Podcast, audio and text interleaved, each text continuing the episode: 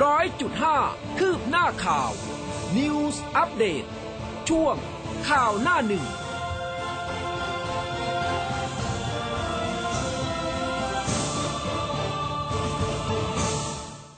อรุณสวัสดิ์คุณผู้ฟังค่ะ ต้อนรับเข้าสู่เช้าวันเสาร์นะคะ 5 มีนาคม 2565 เช้าวันนี้คุณผู้ฟังอยู่กับอุ้มกัสมาค่ะ ค่ะ แล้วก็อยู่กับอ้อมยุดากรสุนทรญาตินะคะค่ะเสาร์อาทิตย์ตลอดเดือนนี้ขออนุญาตมา จัดรายการแทนค่ะคุณภูเบศรคุณภูเบศรก็จะไปอยู่ทั่วไทยอาเซียนในช่วงทุ่มหนึ่งถึงสามทุ่มอืมทุกวันเสาร์นะคะค่ะสลับกันสำหรับเดือนนี้นิดนึงค่ะใครที่เขาเรียกว่าอะไรนะเป็นแฟนพี่อ้อมนะคะ ก็อาจจะต้องกระเถิบเวลาขึ้นมานิดนึง ช่วงนี้จะเป็นอุ้มอ้อมมาป่วนนะคะจากหลังจากที่เป็นอุ้มแอนมาสักพักหนึ่งจะเป็นอุ้มอ้อมทั้งเดือนเลยนะสำหรับค่ะเดือนนี้นะคะ โอ้เมื่อวานนี้นะคะ ถ้าเราคนทำสื่อนะ เราก็อืมติดตามข่าวอย่างต่อเนื่องเหมือนกัน เมื่อวานใช่ตั้งแต่เหมือนเมื่อวาสนวิงนะบ่ายอารแล้มณ์วเนี่ยอืมตั้งแต่เมื่อวานบ่ายแล้วนะคะ วันนี้พื้นที่ข่าว ในหนังสือพิมพ์ค่ะหัวสีทุกฉบับก็แน่นอนอืมยังเป็นเรื่องของการเสียชีวิตของแตงโมอยู่นะใช่คะแล้วก็ค่ะเรื่องคดีความต่างๆ แต่ที่พีคหนักเมื่อวานนี้เนี่ย เคยได้ยินแต่คำว่าลมเปลี่ยนทิศนะ แต่คืออันนี้คือทัวร์เปลี่ยนทิศ ลงอย่างแรงเมื่อวานเลี้ยวนี้เลี้ยวรถกลับช่วงบ่ายแทบไม่ทันน่ะค่ะ เออ หลังจากที่คุณแม่ของคุณแตงโมให้สัมภาษณ์ ในรายการทางช่องสามนะใช่คะค่ะกระแสนะคะ ก็มีกระแสออกเยมาอะมากมายแยะเลยทีเดียวนะคะมากมายเลยใช่ค่ะเดี๋ยวก็มาดูรายละเอียดกันนะคะค่ะอะวันนี้นะคะช่วงเช้าแบบนี้มาดูหน้าหนึ่งกันก่อนนะคะ หน้าหนึ่งของแนวหน้านะคะ แต่ว่าแนวหน้าเนี่ยเขาให้ความสำคัญกับโควิดนะโควิดเป็นเรื่องหลักๆ เลยค่ะ สาธารณสุขค่าสงกรานต์ติดเชื้อเกิน 50,000 โควิดไทยน่าห่วงค่ะไร้มาตรการเข้มงวด อาจทะลุ 2 เท่านะคะ จับตายอดคนอาการโคม่าสูงสุดพฤษภาคม นายกสั่งทุกจังหวัดเร่งประชาสัมพันธ์ รักษาแบบผู้ป่วยนอกเจอแจกจบกทมเปิดแอปรองรับผู้ป่วยในกรุงค่ะ ส่วนยอดผู้ป่วยนะคะ23,000 ATK 31,000ดับ 54 ค่ะค่ะ เช่นเดียวกับไทยรัฐนะคะ ถึงแม้ว่าจะเป็นหัวรองจากข่าวของคุณแตงโมค่ะ ก็ยังเป็นเรื่องของโควิดนะคะ บอกว่ายอดวันละแสนพีคหลังสงกรานนะคะ สาธารณสุขสกิดเข้มงวด เลิกจัดงานปลาทู คาดหลังสงกรานหากปล่อยปะละเลยไม่เข้มมาตรการผู้ป่วยอาจจะพุ่งเป็นแสนคน หลังยอดผู้ติดเชื้อใหม่เพิ่มสูงต่อเนื่องทั้งจาก PCR และ ATK ค่ะ ค่ะดูกันที่ Daily News นะคะ พาดหัวหลักค่ะ พี่โม ผิดหวังใจสลายจ่าย 30 ล้าน แม่คุยปอค่าปลงศพ ดาราโพสต์เดือดทวิตเตอร์ขึ้นอันดับหนึ่งโบว์ทวงความจริงอิทธิพลมืดขู่คุกคามนะคะ แล้วก็มีภาพของแม่ของคุณแตงโมคุณพันธิดาสิริยุทธโยธินค่ะ เปิดใจนะบอกว่าให้อภัยปอตานุพัฒน์โรเบิร์ตไพบูลนะแล้วก็คุยเรื่องของค่าเยียวยาค่าปลงศพ 30 ล้าน ขณะที่พี่ชายของแตงโมค่ะ ดายศเดชจบนะคะ โพสต์รูปหัวใจแตกสลายค่ะ ค่ะนะคะ ไทยรัฐก็เช่นเดียวกันวันนี้ขึ้นภาพเลยนะคะ ประกอบกับพาดหัวตัวใหญ่ค่ะ อย่างภาพเนี่ยเขาเขียนประกอบภาพว่าฆ่าชีวิตใช้คำนี้นะคะอืมฆ่าชีวิตนางพนิดา สิรยุทธโยธินมารดาแตงโมนิดา พัชรวีรพงศ์ให้สัมภาษณ์รายการโหนกระแสจะเรียกเงินเยียวยาจากปอเบิร์ดไม่ต่ำกว่า 30 ล้านบาท ประกาศห้ามแอนนาฮิปโป เพื่อนสนิทแตงโมยุ่งงานศพนะคะ คิด 30 ล้านค่าเยียวยาแม่แตงโมเปิดใจออกทีวี เจรจาไฮโซปอโรเบิร์ตไม่หนักใจสังคมวิจารณ์ ยื่นขอจัดการมรดกแล้วห้ามแอนนาฮิปโปจุนทนายตั้มเข้าให้ปากคำกระหึ่มโซเชียลแม่แตงโมยอมรับให้อภัยไฮโซปอโรเบิร์ตร้อยเปอร์เซ็นเพราะแพ้ใจค่ะ อืมนะคะแนวหน้าหัวรองค่ะเกี่ยวกับเรื่องของยูเครนรัสเซียนะคะ บอกว่ายิงถล่มโรงไฟฟ้านิวเคลียร์ซาปอริเซีย รัสเซียโหดจัดโลกรุมประณาม ยูเครนบอบช้ำหนักนะคะ บุกยึดโรงไฟฟ้าใหญ่ที่สุดในยุโรปสำเร็จ ปูตินสั่งกองทัพเดินหน้าล้อมกรุงเคียฟนะคะ ส่วนประธานาธิบดียูเครนวอนทั่วโลกให้ช่วยค่ะ ค่ะ เช่นเดียวกับไทยรัฐนะคะ เปิดเซฟโซนอพยพประชาชน ถล่มโรงไฟฟ้าผวา รังสีรั่วไหลนะคะศึกรัสเซียบุกยูเครนเดือดขึ้น ทุกขณะวงเจรจารอบสองต่างฝ่ายอย่างเสียงแข็งค่ะ ค่ะเดลินิวส์มีเรื่องนี้เช่นกันนะ บอกว่าผวาภัยนิวเคลียร์ล้างโลก รัสเซียถล่มยูเครนทิ้งบอมบ์โรงไฟฟ้าค่ะค่ะ แล้วก็ไทยรัฐนะคะ คุก 99 ปี วัฒนาพิษบ้านเอื้ออาทร ริบเงิน 89 ล้าน เจ้าตัวน้อมรับจ่อถวายฎีกา ศาลฎีกานักการเมืองพิพากษายืนยืนจำคุกวัฒนาเมืองสุข อดีตรัฐมนตรีพม99 ปี ริบเงิน 89 ล้านบาท คดีร่วมกับผู้รับเหมาค่ะ คค่ะ แนวหน้ามีเรื่องของปอสอจับแก๊งยานรกขนล็อตใหญ่ 2 คดีนะคะ ยึดกัญชาได้ 270 กิโลกรัมผงขาวอีก 37.5 กิโลกรัมค่ะ ค่ะนะคะก็เป็นพาดหัวข่าวสำหรับใช่เช้าวันนี้นะคะใช่ค่ะพื้นที่ยังคงเป็นข่าวเดิมที่เราคุยกันนะคะใช่ค่ะแต่ว่าสถานการณ์เดี๋ยวเราคงมาเริ่มที่เรื่องของโควิดกันก่อนนะโควิดตอนนี้นะคะก็อย่างที่บอกว่าเอ่อตัวเลขเนี่ยสูงขึ้นทุกวันเมื่อวานนี้นะคะ ผู้ติดเชื้อ รายใหม่เนี่ยสามหมื่นสองหมื่นสามพันแปดร้อยสามสิบสี่รายอืมแล้วก็จากผลตรวจ ADK นะคะ ที่เข้าขายเพิ่มอีก 31,571 ราย รวมกันแล้ว 2 ระบบเนี่ยก็ประมาณ 55,405 รายนะคะค่ะพูดถึง ADK ตอนนี้นะ กลายเป็น เหมือนมาคู่กับแมสแล้ว ใช่ทุกค่ะทุกคนต้องมี ทุกคนต้องเป็นตรวเป็นจอุปกรณ์คู่นะอุ้มก็ค่ะถือว่าเป็นของสะสมนะค่ะสะสมทุกยี่ห้อเลย อะไรมาใหม่ๆปุ๊บอุ้มลองหมดเลยเขาบอกว่ามันจะต้องเกลี่ยๆกันไปนะ ไม่ควรใช่ที่จะแบบว่าตรวจยี่ห้อเดียวซ้ำๆแต่ว่าอืมตอนนี้เราก็เรียนรู้ที่จะดูแลตัวเองอย่างค่ะการตรวจ ATK เนี่ยเราก็ไม่ใช่ว่าจะจิ้มกันทุกวันอ่าอ่าโอเค เราอยู่ในภาวะเสี่ยงสัมผัสกับใคร หรือว่าอยู่ในวงที่มีความเสี่ยงก็จะตรวจหรือว่ามีอาการเนี่ยก็จะตรวจค่ะส่วนใหญ่ที่ตรวจ ATK เจอนี่อุ้มเอ่อส่วนใหญ่ที่เราสัมผัสกันนะนะก็คือค่ะคนที่เขามีอาการนะอืมแต่โอไมครอนเนี่ยมีอาการนะพูดถึงส่วนใหญ่นะมีอาการนะมีเจ็บคอเนี่ยจ็บนำมาเลย คือตอนนี้เนี่ยแยกไม่ค่อยออกมันเป็นเส้นค่ะบางๆระหว่าง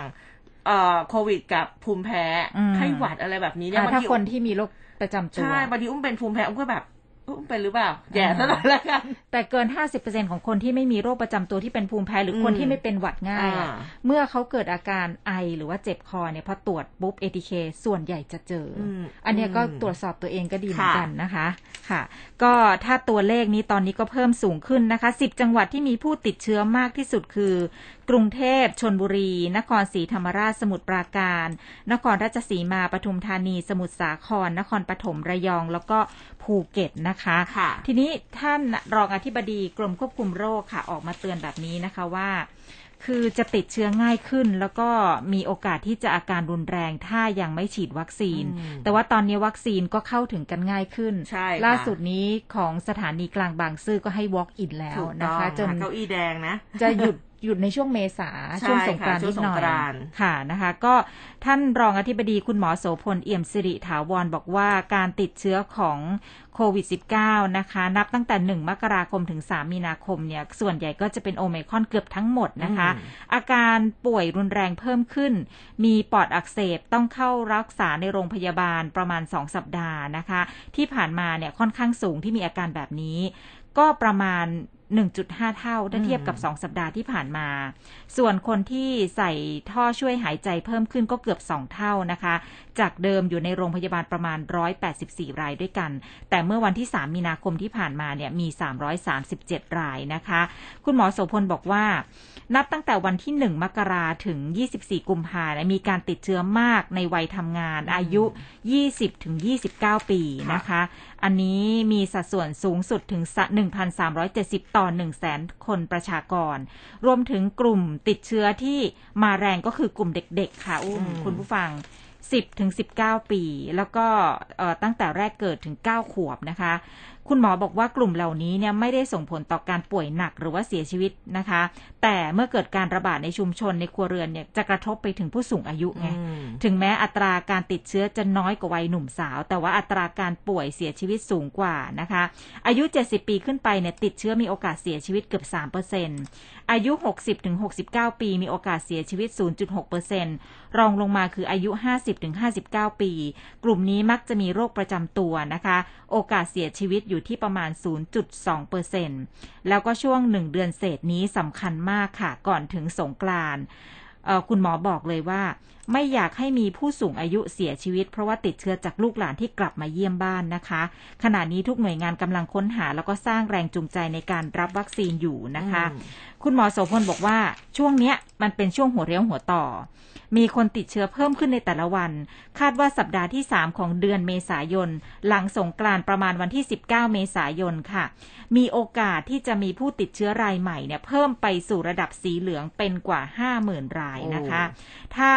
ไม่คงมาตรการเข้มงวดก็มีโอกาสจะเพิ่มไปสู่ระดับสีแดงคือเพิ่ม 2 เท่าหรือว่าเกิน 1 0 0 0 0แสนราย อีก 2-3 สัปดาห์หลังจากนั้น หรือว่าต้นพฤษภาคม ก็จะส่งผลไปถึงจำนวนผู้ป่วยอาการรุนแรงถึงจุดพีคคือปอดอักเสบนะคะโอ้อันนี้ก็เนี่ยต้องต้องระวังนะคะในช่วงเทศกาลสงกรานต์นี้นะคะ ปีนี้ก็ไม่ต้องพูดถึงหรอกเรื่องการสาดน้ำยังไม่มีแน่นอนค่ะแล้วการเดินทางกลับไปเนี่ยฟังแนวโน้มจากคุณหมอตอนนี้นะอื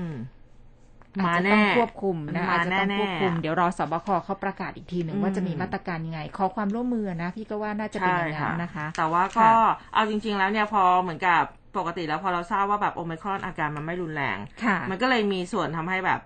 เออคนเราไม่ค่อยจะดูแลตัวเองสักเท่าไหร่อะค่ะเดี๋ยวก็หายห้าวันอืมสิบวันอะไรแบบนี้นะคะก็อะยังไงก็ดูแลตัวเองกันแล้วกันนะคะ แต่ว่าพูดถึงการดูแลตัวเองเนี่ยกทมก็พยายามที่จะทำอ่า เขาเรียกว่าพัฒนาอะไรหลายๆอย่างออกมาเพื่อรองรับนะเมื่อวานนี้เขามีการเปิดตัวนะคะ ยิ่งใหญ่เลยสำหรับหมอกทมแอปพลิเคชันค่ะเพิ่มความสะดวกนะคะให้กับอ่าประชาชนเข้าถึงบริการในโรงพยาบาล ทางท่านผู้ว่ากทมค่ะพลตำรวจเอกอัศวินขวัญเมืองเมื่อวานนี้ไปเปิดตัวแอปพลิเคชันหมอกทม ในโครงการ Smart OPD นะคะ ก็บอกว่ากทมเนี่ยก็มีการนำเทคโนโลยีสารสนเทศ มาสนับสนุนระบบบริการทางการแพทย์ต่อเนื่องนะเพื่อที่จะตอบโจทย์แล้วก็ปรับเปลี่ยนพฤติกรรม การใช้ชีวิตในรูปแบบใหม่หรือว่า new normal นะคะโดยเฉพาะในช่วงของการแพร่ระบาดของโควิด -19 อันนี้ก็ใช้ได้กับโรงพยาบาลในสังกัดสำนักการแพทย์กรุงเทพมหานครท่านผู้ว่าบอกว่าครอบคลุมครบทั้ง 11 แห่งเลยนะคะ โดยจะนำร่องที่โรงพยาบาลกลาง แล้วก็ภายในปลายเดือนนี้หรือว่าอย่างช้าต้นเดือนเมษายนจะดำเนินโครงการครบ 11 โรงพยาบาลในกรทม เมื่อสักครู่ตอนพี่อ้อมอ่านข่าวอุ้มก็อะลองดูซิ แอปหมอกทมนะคะ ก็อะเดี๋ยวดาวน์โหลดกันสักนิดหนึ่งแล้วเดี๋ยวจะมาบอกว่าเข้าถึงยากหรือไม่ยากนะคะแต่ว่าคิดว่าน่าจะโอเคกันอยู่แหละอืมนะคะ ก็ลองโหลดดาวน์โหลดไว้ดูนะ จริง ๆ แล้วหลังจากโควิดที่ผ่านมาเนี่ยมันมีแอปพลิเคชันหลายตัวเลยนะค่ะที่เราจะต้องมีอยู่ในมือถือ ค่ะเออเยอะมากเลยทีเดียวนะคะ แต่ว่าก็ถือว่าเป็นอีกแอปอีกตัวหนึ่งแล้วกันนะคะ ที่เพิ่มความสะดวกขึ้นมาค่ะอืมก็ตอนนี้นะคะ นอกเหนือจากเรื่องของการดูแลสุขภาพกายแล้วสุขภาพจิตก็เช่นเดียวกัน จากเรื่องของโควิด แต่พี่มองว่าตอนนี้คนที่โทรไปเนี่ยอาจจะสองเรื่องเลย มันหลายฉันเรื่องแล้วตอนจิตนี้ตกกับโควิด และฉันก็จิตตกกับข่าวนี้ด้วยเนี่ยนะคะค่ะก็ล่าสุดนี้ทางสปสชนะคะ ได้มีการเปิด สายด่วน เขาเรียกว่าเปิดคู่สายเพิ่มอืมรับจิตอาสามารับสายด่วนนะคะ คุณหมอเอ่ออัธพรลิ้มปัญญาเลิศค่ะ รองค่ะเลขาธิการสปสช บอกว่าตอนนี้ปรับระบบสายด่วน 1330 อันนี้เกี่ยวกับเรื่องของโควิดนะคะอ่าเพิ่มอีก 3,000 คู่สายค่ะ แล้วก็เพิ่มเจ้าหน้าที่รับสายเพื่อเพิ่มช่องทาง ลงทะเบียนผ่านเว็บไซต์แล้วก็ไลน์ด้วยนะคะ เพิ่มจิตอาสาเข้ามาช่วยตอบปัญหา ก็คือว่าตอบปัญหาว่าเออถ้าเกิดสมมติว่าเรา ติดเชื้อแล้วเนี่ยเออจะใช้สิทธิ์รักษาอะไรยังไงที่ไหนบ้างนะคะค่ะ จากเดิมที่มีผู้ป่วยตกค้างรอสายกว่าครึ่ง ตอนนี้เหลือคงค้างประมาณ 1 ใน 4 แต่เจ้าหน้าที่ก็พยายามทยอยโทรกลับนะคะ นอกจากนี้ยังได้รับความร่วมมือจากกองทัพบบกกองทัพเรือกองทัพอากาศ เข้ามาร่วมเพิ่มอีก 200 คู่สาย ก็เชื่อว่าสถานการณ์ผู้ตกค้างจะลดลงเรื่อยๆ ค่ะ นอกจากนี้กระทรวงสาธารณสุขยังเพิ่มบริการให้ผู้ป่วยอาการน้อย และไม่มีภาวะเสี่ยงเข้ารักษาในระบบผู้ป่วยนอกได้ โดยติดต่อเข้ารับบริการที่หน่วยบริการตามสิทธิ์แล้วก็สถานพยาบาลที่ร่วมในระบบ โดยไม่เสียค่าใช้จ่ายนะคะอืมอืมก็อะไรนะ เจอแจกจบใช่ไหมใช่ค่ะ ค่ะ ก็ก็ถ้าเป็นอย่างนี้ก็ดีนะ เพราะบางคนน่ะเขาก็ไม่ได้อยากจะนอนโรงพยาบาล เพราะว่าอืมโรงพยาบาลเองเตียงก็ยังไม่พอใช่นะคะค่ะแล้วโฮสพิทอลก็ยังคงไม่พอเหมือนกัน นะคะก็อืมถ้าเป็นเป็นลักษณะแบบนี้ได้เกือบทุกพื้นที่เนี่ยเห็นบอกว่าก่อนหน้านี้ก่อนที่จะมาทำที่กรุงเทพเชียงใหม่ภูเก็ตเริ่มนำเขาร่องทำไปก่อนแล้วใช่ไหมแล้วได้คะผลนะคะอืมค่ะนะคะเดี๋ยวก็ต้องมาดูนะสำหรับว่าในพื้นที่กรุงเทพเนี่ยค่ะเจอแจกจบจะมีปัญหาอะไรไหมแต่เขาบอกว่ามันน่าจะราบรื่นอยู่ แต่ตอนนี้เท่าที่คุยกับเพื่อนๆที่ติดโควิดอะอ่านะ ก็บอกว่ายังช้าอยู่อืมกว่าจะคือถ้าโรงพยาบาลที่เราไปดิวเนี่ย ได้โฮสพิทอลหรือว่ามีเตียงว่างเขาก็จะไวแต่บางโรงพยาบาลที่เราไปต้องไปตรวจที่นั่นเราไปดิวตามสิทธิ์ของเราอะอือหือไม่มีเตียงไม่มีอะไรเราต้องกลับบ้านมารอโดยที่ยังไม่ได้รับยานะอืมบางทีรอถึงสามสี่วัน แต่ถ้าเกิดเราได้รับจงๆอจยาจะรอจนหายเลยถ้าเราได้รับยาในระหว่างนั้นน่ะเออเราไม่ต้องมานอนโฮสพิทอลก็ได้อืมก็คือ เห็นแต่เขาบอกว่าได้ยาส่วนใหญ่แล้วก็มันจะจะติดดีขึ้อยู่นตรงที่เรื่องของการจับคู่ใช่ไหมพี่อ้อมค่ะเออนะคะ ก็ก็น่าจะช้าอยู่ตรงนี้นี่แหละนะคะ ยังไงก็อะเอาเอาใจช่วยนะสำหรับหลายๆคนอุ้มเชื่อว่าตอนนี้มีมีเคสเหมือนที่พี่อ้อมบอกนี่แหละ ก็คือเป็นแต่ว่าแบบมันยังจับคู่ไม่ได้อะก็ยังต้องอยู่ที่บ้าน ยาก็ไม่มีก็ต้องกินฟ้าทลายโจรกันไปก่อนแล้วฟ้าทลายโจรที่เขาบอกว่า ก็กินยาวมากไม่ได้ด้วยระยะเวลา เพราะเรื่องนี้เนี่ยมันต้องควบคู่ไปกับประกัน โควิดที่หลาย ๆ คนทำด้วยอืมเพราะว่าเงื่อนไขของบางที่เนี่ย ประกันก็คือว่าคุณจะต้องนอนโรงพยาบาลใช่หรือว่าค่ะนอนโฮสปิทอลหรือมโรงพยาบาลส่งตัวไปคุณถึงจะได้รับค่าชดเชยรายวัน หรือว่าอืมได้รับเอ่อตามกรมธรรม์ที่เราทำไว้เนี่ยอืมนะคะอันนี้แต่ว่าเห็นบอกว่าทางคอปพก็เจรจาแล้วนะ บางบางที่เขาก็อนุโลมในว่า ถ้าเกิดสมมติว่าเราจะต้องมารักษาตัวที่บ้าน แต่ติดเชื้อโควิดจริง ๆ เนี่ยเขาก็จะจ่ายอืมอ่าแต่ต้องตรวจสอบกันด้วยนะคะของแต่ละบริษัทนะคะ ใช่ค่ะค่ะก็อาพูดถึงเรื่องของการเยียวยาจิตใจนี่นะคะกรมสุขภาพจิตนี่แหละอย่างที่พี่อ้อบอกไป แต่ว่านี้เป็นแพทย์หญิงอภรเป็นจากพลพิทักษ์ค่ะท่านอธิบดีกรมสุขภาพจิตก็บอกว่า จากการพยากรณ์ความเสี่ยงของการเกิดปัญหาสุขภาพจิตของประชาชนที่มาใช้บริการผ่านเว็บไซต์วัดใจ .com อะลองเข้าไปดูนะคะค่ะโดยเปรียบเทียบสถิติของจริงนะเดือนกุมภาพันธ์นะคะที่ผ่านมากับค่าพยากรณ์สถิติ ของเดือนมีนาคมนี้ก็พบว่ามีแนวโน้มความเสี่ยงโดยรวมที่สูงมากขึ้นนะคะ อย่างความเครียดนี่เขาบอกว่าโอ้โห กระเด้งขึ้นไป 2.1 เท่าอืมนะคะ ซึมเศร้านี่สูงขึ้น 4.8 เท่าเลยนะคะค่ะการฆ่าตัวตายสูงขึ้น 5.9 เท่า ภาวะหมดไฟอืม9.7 เท่า หมดไฟค่ะหรือยังคะพี่อ้อมตอนนี้ภาวะฟังข่าวมาหมดไฟเยอะดิมันก็หมดไปทีละนิดทีละนิดจากเออข่าวที่นะคะเราเจอในแต่ละวันเนี่ยนะคะเออท่านอธิบดีกรมสุขภาพจิตก็บอกว่าจากการพยากรณ์สถิตินี้ก็ยังพบข้อมูลที่สำคัญอีกอย่างหนึ่งก็คือจำนวนประชาชนที่มีพลังใจลดลงเนี่ยจะมีเพิ่มมากขึ้นกว่า 80%นะคะกรมค่ะสุขภาพจิตเขาก็ห่วงใยแล้วก็ตระหนักถึงปัญหาสุขภาพจิตที่ส่งผลกระทบต่อการดำรงชีวิตประจำวันของทุกคน ก็เป็นปัญหาสำคัญระดับประเทศนะที่เรียกได้ว่าต้องป้องกันแก้ไขดูแลเยียวยาจิตใจประชาชนด้วยนะคะ ซึ่งเขาบอกว่าปัญหาสุขภาพจิตที่มากขึ้นส่วนหนึ่งคาดว่าจะเป็นผลกระทบจากการระบาดของโควิด -19 สายพันธุ์โอเมิครอนนี่แหละ ที่มันแพร่กระจายไปในพื้นที่อย่างรวดเร็วก็สร้างความวิตกกังวลให้กับประชาชน แล้วก็อ่าคนที่มีปัญหาด้านสุขภาพจิตนะคะ ทางกรมสุขภาพจิตเองเขาก็เลยมีนโยบาย ช่วยลดความตระหนกกังวล แล้วก็สนับสนุนการดูแลผู้ป่วยจิตเวชในสถานการณ์การแพร่ระบาดของโควิด -19 ด้วยการเดินหน้า สนับสนุนนโยบายเจอแจกจบนี่แหละนะคะโดยจะเริ่มให้บริการกับผู้ป่วยนอกเพื่อดูแลผู้ป่วยจิตเวชแล้วก็ครอบครัวที่ตรวจพบการติดเชื้อโควิด -19 แต่อยู่ในกลุ่มที่ไม่มีอาการหรือว่าอาการน้อย ซึ่งแพทย์เนี่ยนะคะคุณหมอเขาจะมีการสั่งจ่ายยาตามระดับอาการของโรค 3 สูตร สูตรแรกคือฟาวิพิราเวีย กระเถิบมาสูตรที่ 2 คือฟ้าทลายโจรและสูตรที่ 3 รักษาตามอาการ อย่างยาลดไข้แก้ไอลดน้ำมูกนะคะ จากนั้นก็จะแยกตัวกักที่บ้านแล้วก็มีการติดตาม โดยเจ้าหน้าที่อย่างใกล้ชิดต่อไปนะคะโอ้โหแต่ว่าดูจากข้อมูลแล้วเนี่ยเรื่องของภาวะหมดไฟมันสูงมากจริงๆนะ อืม เหมือนไปเรื่อยๆไปเรื่อยๆ เหมือนกับ เขาเรียกว่าอะไรนะทำสิ่งเดิมซ้ำๆทุกวันทุกวันแล้วก็ไม่ได้มีอะไรที่เพิ่มเติมเสริม มันก็เลยแบบอาจจะทำให้หมดไฟได้ แล้วก็ด้วยสิ่งแวดล้อมด้วยข่าวสารอะไรหลาย ๆ อย่างนะอุ้มว่านะคะยังไงก็ดูแลตัวเองแล้วก็ดูแลจิตใจด้วยนะสำหรับค่ะในตอนนี้นะคะค่ะ เรื่องของเจอแจกจบเนี่ยค่ะน้องอุ้มคุณผู้ฟังหลายคนก็อย่างที่เราบอกว่าบางทีเราก็ ยังไม่มั่นใจว่าจะเจอแจกจบจริงหรือเปล่าอืมเมื่อวานนี้ทางด้านของโฆษกประจำสำนักนายกรัฐมนตรีคุณธนกรหวังบุญคงชนะนะคะ ก็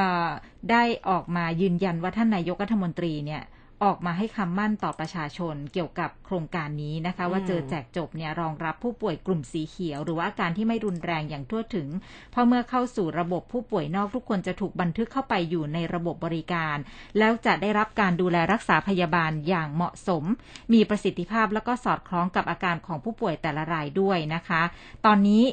นะท่านนายกย้ำให้ทุกจังหวัดค่ะอืมหน่วยปฏิบัติ แล้วก็หน่วยงานในพื้นที่ในเร่งประชาสัมพันธ์สร้างการรับรู้ ให้ชัดเจนเกี่ยวกับการเข้าถึงระบบการรักษา แล้วก็เตรียมความพร้อมต่างๆ รองรับผู้ป่วยในแต่ละกลุ่มอาการไม่ว่าจะเป็นเขียวเหลืองแดงนะคะ ทั้งในส่วนที่เป็น Home Isolation หรือว่าที่ต้องรักษาที่โรงพยาบาลอืมเพื่อประชาชนจะได้ปฏิบัติตัวได้อย่างถูกต้องเหมาะสมนะคะ แล้วก็ขอความร่วมมือประชาชนทุกภาคส่วนทั้งภาครัฐเอกชนประชาชน เคร่งครัดในมาตรการด้านสาธารณสุขต่อไปนะคะอืมค่ะ นี่ก็เรื่องของโควิดนะคะ ที่เราก็ต้องตามติดกันอยู่ทุกวันนะคะ ส่วนค่ะสถานการณ์ยูเครนมอันนี้เรียกว่าระดับโลกพี่อ้อมใช่ที่เราก็ค่ะต้องติดตาม ซึ่งเมื่อวานนี้เนี่ย โอ้โห หลาย ๆ คนก็ตกใจอยู่นะ เรื่องค่ะของโรงไฟฟ้านิวเคลียร์ซาปอริเซียค่ะที่เอ่อเขามีการยิงถล่มกันเนี่ยนะคะ เมื่อวานนี้นายกเทศมนตรีเมือง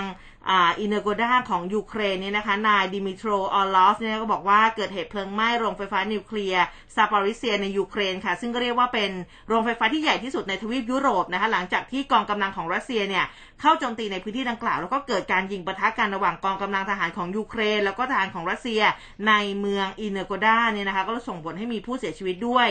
ทางโฆษกโรงไฟฟ้านิวเคลียร์ซาปาริเซียค่ะ ก็มีการเรียกร้องให้รัสเซียยุติการยิงอาวุธหนัก เพราะว่าเป็นภัยคุกคามด้านนิวเคลียร์ที่เกิดขึ้นนะคะในสถานีพลังงานนิวเคลียร์ที่ใหญ่ที่สุดในยุโรปนะคะ ซึ่งรอยเตอร์เองเนี่ยเขาก็รายงานอ้างการเปิดเผยของสำนักงาน พลังงานปรมาณูสากลนะคะบอกว่าเหตุการณ์ไฟไหม้โรงไฟฟ้านิวเคลียร์ซาปาริเซียในยูเครนหลังถูกรัสเซียโจมตี ไม่ได้สร้างความเสียหายให้กับเตาปฏิกรณ์ของโรงไฟฟ้านะคะ แล้วก็ไม่ได้มีการรั่วไหลของสารกัมมันตรังสีอย่างที่หลาย ๆ คนเนี่ยนะคะเรียกว่าทั่วโลกเขาก็วิตกกังวลกันนะคะ ซึ่งสำนักงานพลังงานปรมาณูสากลบอกว่าได้รับรายงานจากหน่วยงานกำกับดูแลของยูเครนนะบอกว่าไฟไหม้ไม่ส่งผลกระทบต่ออุปกรณ์สำคัญของโรงไฟฟ้า แล้วก็เจ้าหน้าที่ของโรงไฟฟ้าเขาก็บรรเทาความเสียหายที่เกิดขึ้นแล้วนะคะ แล้วก็ทางสำนักงานพลังงานปรมาณูสากลบอกว่า ไม่พบการเปลี่ยนแปลงของระดับกัมมันตรังสีในโรงไฟฟ้านิวเคลียร์ซาปาริเซียที่เกิดเหตุ อันนี้เนี่ยเขาก็กังวลเลยนะ เพราะว่าถ้ามันเกิดอะไรขึ้นมานี่โอ้โหยุโรปตรงนั้นนี่ไปหมดเลยนะนะคะ แล้วก็เขาบอกว่ามันยิ่งใหญ่กว่าแบบอย่างเหตุการณ์ที่เชอร์โนบิลด้วยเออนะคะอันนี้ก็น่าเป็นห่วงนะเมื่อวานนี้หลาย ๆ คนก็วิตกกังวลกันนะหลังจากได้ข่าว เพราะว่าเมื่อวานนี้ก่อนที่จะเกิดเหตุที่คุณอุ้มเล่าให้ฟังเมื่อสักครู่นะคะ ก็ถ้านับเรื่องสงครามยูเครนรัสเซียเนี่ยเข้าวันที่เก้าเนาะแล้วก็คือ มีท่าทีว่าจะดำเนินต่อไปแหละหลังว่าหลังจากการเจราจารอบสองระหว่างตัวแทนสองประเทศเนี่ย ถ้าพูดถึงตอนนี้ยังหาข้อตกลงกันไม่ได้เลยนะคะ แล้วก็บรรยากาศดุเดือดขึ้นเรื่อยๆนะคะอตอนนี้เนี่ยต่างฝ่ายมีจุดยืนที่ชัดเจนว่าไม่ว่าจะเป็นรัสเซียที่ยึดตามเงื่อนไข 3 ประการ คือ การให้ยูเครนเนี่ยรับรองอธิปไตยเหนือไครเมียนะคะ แล้วก็โดเนส แล้วก็ลูฮาน ลดอิทธิพลทางทหาร และไม่เข้าร่วมกับ นาโตนะคะหรือหรือว่ายูเครนเองที่ต้องการให้หยุดยิง แล้วก็ข้อตกลงสงบศึกแต่ว่าการเจรจารอบนี้เนี่ยใช้เวลาสองชั่วโมงครึ่ง เขาบอกว่า มีผลลัพธ์เล็กน้อยค่ะ หลังคณะเจรจารัสเซียแล้วก็ยูเครนเห็นพ้องต้องกันเรื่องการช่วยเหลือพลเรือนที่อยู่ในพื้นที่สงครามนะคะ เท่านั้นเอง ขณะที่นายวลาดิเมียร์ปูตินประธานาธิบดีรัสเซียเนี่ยก็จัดประชุมหารือสภาความมั่นคงรัสเซีย โดยบอกว่าปฏิบัติการทางทหารในยูเครนเนี่ยยังคงดำเนินไปตามแผน และก็กำหนดการที่วางไว้ ภารกิจที่มอบหมายถูกนำไปปฏิบัติจนสำเร็จ แต่ก็ไม่ได้เปิดเผยรายละเอียดเพิ่มเติมนะคะ หรือกล่าวถึงการเจรจากับรัฐบาลยูเครน ซึ่งต่อมาเนี่ยในทางด้านของประธานาธิบดียูเครนเนี่ยก็เรียกร้องให้ปูตินเข้าร่วมโต๊ะเจรจานะคะ บอกว่ากลัวอะไรแค่มานั่งคุยกันต่อหน้า ในฐานะเพื่อนบ้านเพื่อหาทางยุติความขัดแย้งนะคะ และเมื่อนักข่าวถามว่ารัสเซียเนี่ยต้องการหลักประกันทางความมั่นคงนะคะ ทางทางด้านของยูเครนก็บอกว่ารับประกันอะไรยูเครนไม่ได้โจมตีรัสเซีย นิวเคลียร์ก็ไม่มียูเครนเป็นสมาชิกนาโตก็ไม่ใช่จะให้ตอบยังไงนะคะโอ้อันนี้ก็ยังตกลงกันไม่ได้นะคะ ส่วนเรื่องของคนไทยคนไทยที่อยู่ในยูเครนเนี่ยนะคะ ความคืบหน้าเนี่ยตอนนี้คณะคนไทยจากยูเครนชุดที่4เนี่ยทั้งหมด 16 คน จะเดินทางนะคะ โดยเครื่องบินสายการบินไทยเที่ยวบินที่ TG 971 นะคะจะกลับแล้วเนาะใช่มา ออกจากกรุงบูคาเรสต์ประเทศโรมาเนียในวันที่ 4 มีนาคม แล้วก็ถึงไทยวันนี้เนี่ยตอน6โมง50เนี่ยแหละค่ะ ขณะที่คนไทยชุดที่ 5 ชุดที่ 5 นี่เยอะหน่อย 45 คน จะเดินทางโดยสายการบินเอมิเรตนะคะ เที่ยวบิน EK 384 ออกจากกรุงวอร์ซอนะคะตั้งแต่ 4 มีนาคมจะถึงวันนี้เหมือนกันตอนประมาณเที่ยง 5 นาทีนะคะนะคะ ตอนนี้ก็เรียกได้ว่าทยอยทยอยกลับบ้านนะคะ กลับสู่ อ้อมอกของประเทศของเรานะคะ ก็แต่ว่าก็ต้องกักตัวกัน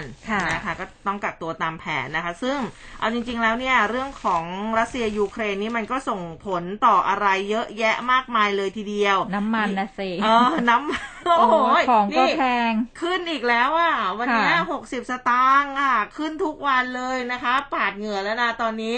นะข้าวเครื่องนี่นายกเรียกรัฐมนตรีพลังงานเชิญไปหาลือเลย เร่งด่วนเลยนะคะเมื่อวานเมื่อวานมีข้อสรุปยังคะพี่อ้อม ค่ะ ก็ เห็นบอกว่าทางด้านของท่านนายกเชิญท่านรัฐมนตรีว่าการกระทรวงพลังงาน คุณสุพัฒนาพงพันธ์มีชาวเนี่ยนะคะ พร้อมกับหน่วยงานที่เกี่ยวข้องมีทีมที่ปรึกษานายกเนี่ย ประชุมหารือรับมือออย่างเร่งด่วนเลย เอายังไงกับพลังงานนะคะ เพราะว่าตอนนี้สังคมจับจ้องไปที่กระทรวง ว่าจะเอายังไงกับสถานการณ์ที่เผชิญหน้าอยู่นะคะ เห็นบอกว่าตอนนี้กระทรวงพลังงานเนี่ยเตรียมรายงานเสนอในหลายสมมุติฐานเขาบอกว่าถ้าราคาน้ำมันดิบเนี่ยพุ่งถึง120ถึง130เหรียญสหรัฐต่อบาร์เรลนะคะ กองทุนน้ำมันเชื้อเพลิงเนี่ยจะมีเงินไหลออกไม่ต่ำกว่า 8,000 ล้านบาทต่อเดือน ซึ่งกองทุนเนี่ยคงรับไม่ไหวแน่ ๆ ค่ะ ก็เลยเสนอทางเลือกใหม่แบบนี้ดีไหม อย่างเช่น ขยับราคาดีเซลเนี่ยเกิน 30 บาทต่อลิตร แล้วก็ขยับราคา LPG ตามแผนเดิมคือ1บาทนะคะต่อกิโล รายไตรมาสนะคะ จากเดิมมติของคณะกรรมการบริหารนโยบายพลังงาน หรือว่ากบงเนี่ย ตรึงดีเซล 30 บาทต่อลิตร แล้วก็ LPG เนี่ย 318 บาทต่อถัง ถังหนึ่งก็ 15 กิโลเนาะไปจนถึงสิ้นสุดเดือนมีนาคมนะคะสำหรับกลุ่มสำหรับกลุ่มเปราะบาง ที่เสนอรัฐบาลให้ให้นำงบกลางมาช่วยเหลือเป็นกลุ่มๆไปนะคะเออตอนนี้กระทรวงการคลังเองก็ติดตามสถานการณ์อย่างใกล้ชิดค่ะ แล้วก็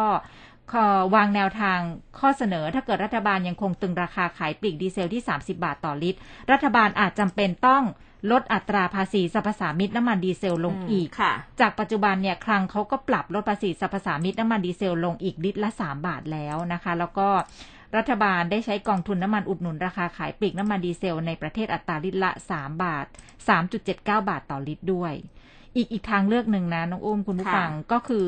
ในข้อเสนอของกระทรวงการคลังเนี่ยก็สอดคล้องกับกระทรวงพลังงานคือ แบบนี้ดีไหมจะขยับราคาน้ำมันดีเซลขายปลีกให้สูงกว่า 30 บาทต่อลิตร แล้วไปใช้เงินกองทุนน้ำมัน แล้วก็มาตรการลดภาษีเนี่ยเข้าไปดูแลให้ราคาขายปลีกเหมาะสมสอดคล้องกับสถานการณ์ ราคาน้ำมันโลกที่ปรับตัวสูงขึ้นนะคะ ค่ะ อืม ก็เดี๋ยวเราฟังนะ เพราะว่าตอนนี้ทั้ง LPG เนี่ยก็กระทบกับเรื่องของ ของของการกินการอยู่ด้วยนะคะ แล้วก็น้ำมันด้วยนะคะ ดีเซลค่ะสูงขึ้นแล้วค่ะ ใช่ค่ะ ทีนี้เนี่ยมีนักวิชาการเขาก็ห่วงเหมือนกันนะพี่อ้อมเรื่องน้ำมันเนี่ยนะอย่างคุณกมลกมลตระกูล เป็นนักวิชาการอิสระ ก็เมื่อเมื่อวานนี้มีการโพสต์ Facebook นะบอกว่ากรณีสงครามยูเครนนี่ไม่ใช่เรื่องที่ถูกหรือว่าผิดของสิทธิมนุษยธรรม แต่ว่าเป็นเรื่องของความรับผิดชอบ ของผู้นำทั้งสองฝ่ายคือทั้งยูเครนและก็รัสเซียที่ต้องปกป้องชีวิตของประชาชนนะของตนเองไม่ให้เกิดความสูญเสียเขาก็กลัวว่าความขัดแย้งระหว่างรัสเซียยูเครนเนี่ยมันจะส่งผลกระทบต่อเศรษฐกิจโลกที่รุนแรง ราคาน้ำมันโอ้โหอันนี้เนี่ยบอกว่าอาจจะพุ่งเกินลิตรละห้าสิบาทอีกไม่ช้านี้คืออุ้มอ่านข่าวนี้แล้วอุ้มขนลุกอุ้มบอกว่าเอ๊ะเดี๋ยวอุ้มจะต้องไปสั่งซื้ออะไรนะเขาเรียกว่ามันเป็น แกลลอนที่ใส่น้ำมันเอาไว้หรือเปล่า อันนี้กลัวเลยนะบอกห้าสิบาทนี่ข้าวเที่ยงไม่ต้องกินแล้วนะ ต้องมาดูเรื่องของน้ำมันนะคะ แล้วก็คือวิกฤตรัสเซียยูเครนเนี่ยไม่ได้ส่งผลเฉพาะเรื่องของน้ำมันนะคะ สมาคมฟุตบอลยูเครนค่ะ มีการทำการยื่นเรื่องไปยังสหพันธ์ฟุตบอลนานาชาติหรือว่าฟีฟ่าแล้วก็สหพันธ์ฟุตบอลยุโรปหรือว่ายูฟ่า ขอเลื่อนเกมฟุตบอลโลก 2022 รอบคัดเลือกโซนยุโรปเพลย์ออฟรอบรองชนะเลิศกลุ่ม A นัดที่ทีมเนี่ยจะบุกไปเยือนทีมชาติสกอตแลนด์ ที่สนามแฮมเดนพาร์คนะคะในเมืองกลาสโกว์24 มีนาคมนี้ออกไปก่อน หลังยูเครนยังคงตกอยู่ในภาวะสงคราม นับตั้งแต่ถูกกองทัพรัสเซียบุกโจมตีตั้งแต่ช่วงสัปดาห์ที่แล้ว คือมันไปแทบจะทุกวงการเลยนะฟุตบอลโลกฟุตบอลโลกนี่คือก็ต้องแบบว่าเลื่อนกันอุตลุดเลยอะค่ะ เออนะคะค่ะ อีกอันหนึ่งที่น่าเป็นห่วงจากสถานการณ์ของยูเครนกับรัสเซียก็คือเมื่อกี้เราเพิ่งถึงเรื่องน้ำมันเนาะแล้วก็ทีนี้มันจะกระทบมาถึงตรงนี้ด้วยสินค้ากลุ่มพลังงาน ตอนนี้นะคือทางสอนคเนี่ยก็คือสำนักงานนโยบายและยุทธศาสตร์การค้าออกมาบอกแล้วว่า สินค้ากลุ่มพลังงานเนี่ยแนวโน้มราคาเพิ่มขึ้นอีก 29%นะ เกือบ 30%นะคะ คือราคาในสินค้าในกลุ่มพลังงานเดือนกุมภาพันธ์เมื่อเทียบกับกุมภาพันธ์64นะตอนนี้สูงขึ้น 29.22%นะคะ มาดูว่ามันคือสินค้าในกลุ่มอะไรบ้างนะคะ ก็อาหารและเครื่องดื่มไม่มีแอลกอฮอล์เนี่ยสูงขึ้น 4.51%จาก 2.39%นะคะ จากการสูงขึ้นของราคาเนื้อสัตว์ ไข่ไก่ผักสด อาหารบริโภคในบ้านนะคะ นอกบ้าน เครื่องประกอบอาหารนะคะ ตามต้นทุน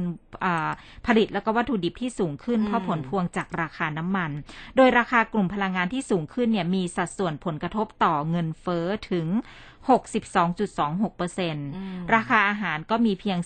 35.05เปอร์เซ็นต์นะแต่ถึงแม้ว่า ราคาอาหารที่เป็นปลายทางสู่ผู้บริโภคจะปรับขึ้นก็ยังต่ำกว่าราคาของผู้ผลิต หรือว่าราคาหน้าฟาร์มหน้าโรงงาน ที่ขึ้นไปสูงถึง 9.4เปอร์เซ็นต์นะคะ